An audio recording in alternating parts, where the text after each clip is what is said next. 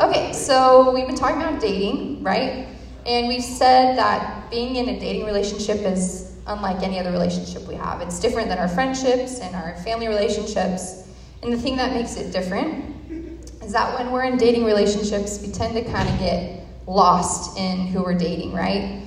We are so enthralled by them and so into who we're dating that sometimes our common sense kind of goes out the window and our rules. That's true, we do. Um, like, it's a good question. Like, I don't know how to answer that. Our rules are like our guidelines of what we've given ourselves. It kind of tends to be more lax when it comes to dating. Um, we make decisions we might not otherwise make when we're dating. Like when we're single, we'd say like, "I would never do that," and then we start dating someone, and we do the things we said we would never do. Um? Good. Okay. Oh wait.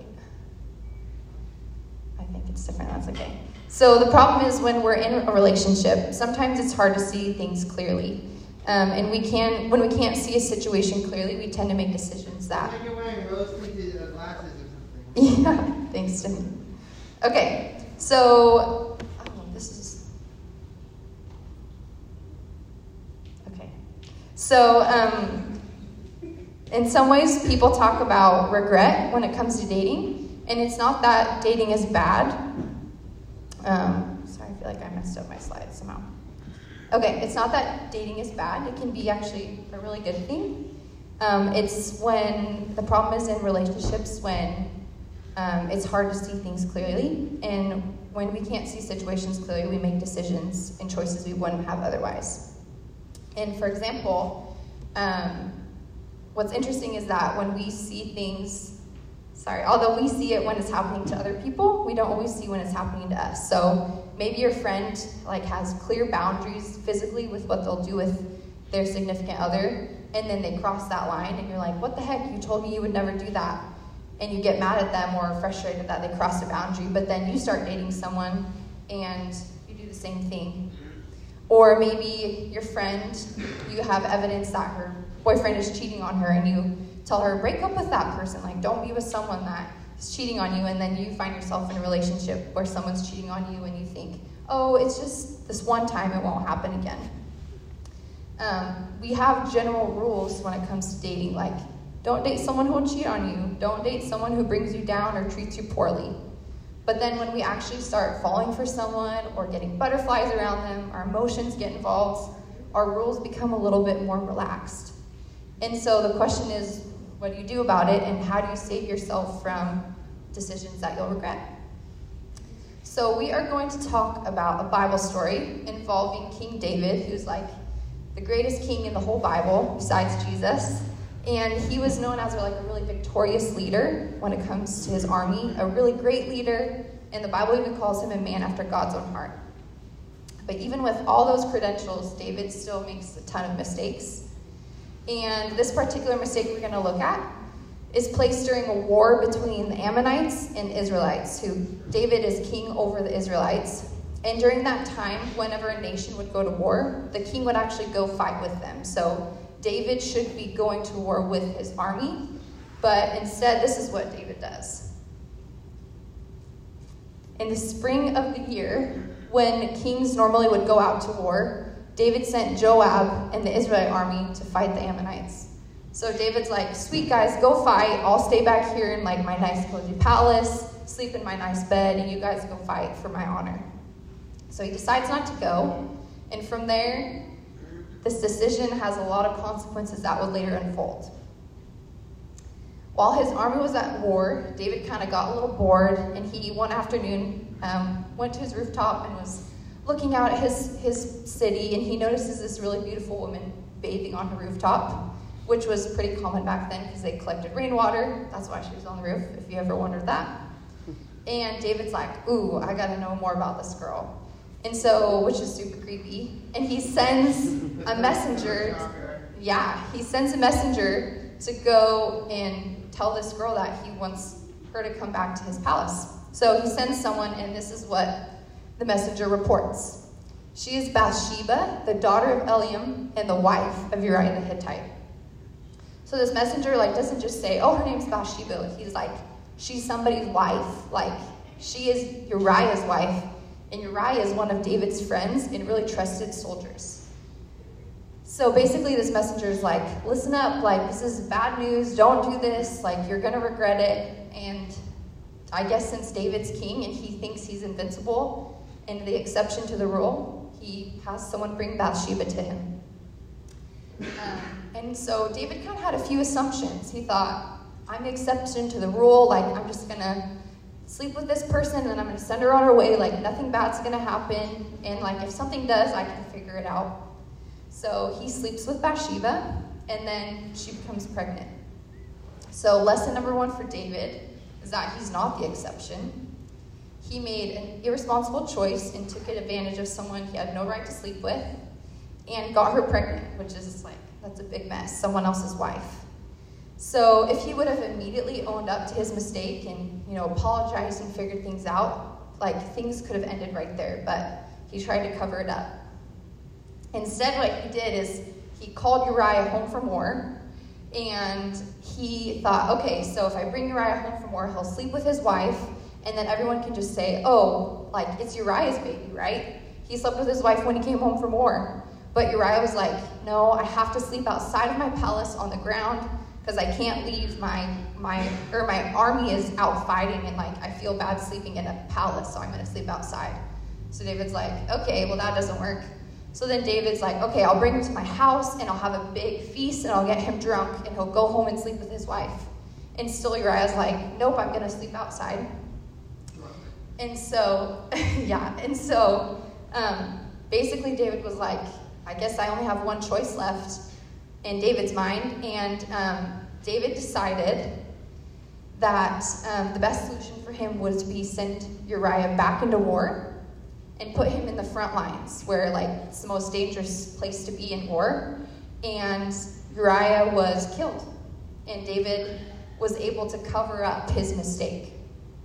After that, David made Bathsheba one of his wives and had the baby with her.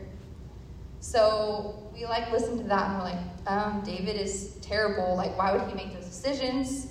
Um, but the truth is, there are times in all of our relationships when people look at us and probably think the same thing. And even though we're not going to resort to murder like David did, um, we're capable of making some pretty dumb decisions too, and getting stuck in a situation that we didn't think we would ever be involved in. So, with a bit of perspective, we could have seen how our poor, poor choices would lead to more poor choices. But sometimes, when we're in the middle of a situation, we can lose perspective and convince ourselves that we're the exception, right? We believe that we won't have regrets, we won't get caught if we do this one thing, we can make things right, or this won't turn out like everybody else. But the reality is, is when we believe that we're the exception to the consequences or um, the reality is we're actually in denial because we're all we're all um, fall into the exception. So if we aren't careful, we can find ourselves in a situation like David, not exactly like him, um, but stuck like him, surrounded by the results of really bad decisions that we thought we could avoid. So it's easy to see what David did wrong, but the question is why? Like, why did he continue to make all these bad choices over and over again? And he was asking, um, or the, the reason why, that we can say that is he was asking the wrong question. So he was trying to say, like, how can I get away with this? Or um, how can I avoid my consequences? Every decision he made was through that perspective of trying to just not get caught. And because he was the only person speaking into his decisions, um, he was able to exclude all kinds of bad ones. So when we believe we're the exception to the rule, we can justify just about anything because we're the only ones speaking to ourselves. And we can tell ourselves anything like, oh, it's okay that we did that. It's really not that big of a deal. And that's especially true in our dating lives. Um, the tendency to justify bad situations it, um, or allow unwise choices doesn't make you a bad person. It's pretty normal. But we are all tempted to lean away from the truth when it threatens someone or something we like. But here's the thing you owe it to yourself to be honest to yourself. Um, as an adult or high schooler, you make um, you owe it to yourself to make your dating life a good one, right? You want to make good choices and good decisions. And so when it comes to dating, it's helpful to ask the right questions like, especially right now, if is there an area where you find yourself thinking that you can get away with something? Maybe you're dating someone, or you're trying to find ways maybe around the rules that you've set for yourself. Um, is there any area where you find yourself thinking that may be true for this person, but like that's not true for me? In other words, is, in, is there an area where you're not just being honest with yourself when it comes to your dating relationship? So, David was the king of Israel. He was known as like this really smart, smart man. But even with all of his power and intellect, he still got himself into a mess, and that led to a lot of consequences that he would deal with for the rest of his life. Um, okay, so when did David realize how far he'd gotten off track? Um, you can read this in, later in 2 Samuel, but there's a guy named Nathan who spoke up to David and confronted him. And Nathan was a prophet, someone that spoke for God to his people. And Nathan was someone that David really trusted. It was a friend and someone he respected. And so Nathan, like, imagine Nathan sitting down with David for coffee and being like, David, like, you slept with someone else's wife, like, you did this, you did this. And David listened to him and heard what he said from someone else's perspective. And he got the clarity that he needed to see that his decisions were not great ones. He needed someone else to, to speak truth to him that he couldn't see. So we all need a person who will be honest with us when we're doing or being um, not being honest with ourselves. So, for example, sometimes when you're in a relationship, you can't see red flags or you can't see things because you're so enthralled in in this person. And so to have someone from an outside perspective be able to speak into your relationship can be um, really life changing. So that's um, number one is to find your Nathan. Find somebody, um, a wise friend, a small group leader, a trusted adult, an older sibling, a parent, somebody in your life. Um, think about that person, who that might be for you, and then identify them and ask them to be honest with you and to shoot straight with you. For me, when I was dating, um, that was my little brother Sam and my best friend Hannah. I remember I was dating someone one time and my little brother was like not quite fond of him, and I was like, what the heck? Like, why don't you like this person? And my little brother was able to show me things that I didn't see in that person because I was so caught up in the dating part that I didn't take time to see you know, how did he treat other people or how did he respect my parents? And my little brother was able to, from an outside perspective, see something that I couldn't see. And then, same thing with my best friend Hannah. When I was in college, she would literally sit me down and be like, Allison, like, you're saying these things, you're doing these things you said you would never do. And, like, let me know that she was worried about me. And even though it was hard to hear, I remember I would get really defensive and be like, what the heck, Hannah? Like, I'm fine. I don't need like your advice. But those were like the times I really actually needed it. And when I got defensive, I knew that it was something I needed to hear. Um, ask them to help you see areas where you're not honest with yourself. Um, it's pretty difficult and often pretty scary when you have to humbly come before somebody and ask them to tell you areas you can work on or to ask them to for you, uh, ask them to tell you things that you can't see in a relationship. But that's why you go to someone that you trust and respect. They'll come to you with a lot of grace and kindness as they tell you. Um, and then, three, listen to them. Even if you find a trusted advisor and they have a lot of things to say to you, um, wisdom that is, or uh, even if they have wise things to say, wisdom that is, is wasted if you don't listen to them. So they can give you all the wisdom, but if you aren't listening and, and seeking that advice, then that wisdom is all wasted. So make a decision to always give that person a chance to listen to what they have to say. Be honest, um, even when it's something that you don't want to hear. Maybe they need to tell you. And like just like with Hannah, if you don't want to hear their thoughts on the situation, it's probably a chance that you actually need to hear it. So you owe it to yourself to have a clear view of you and your life and your choices. And one of the best ways to get a real clear view of the situation is to invite a person um, who will help you see your situation honestly. Okay, let's wrap this up. So here's the big overarching truth being honest with yourself now will save you a lot of pain in the future.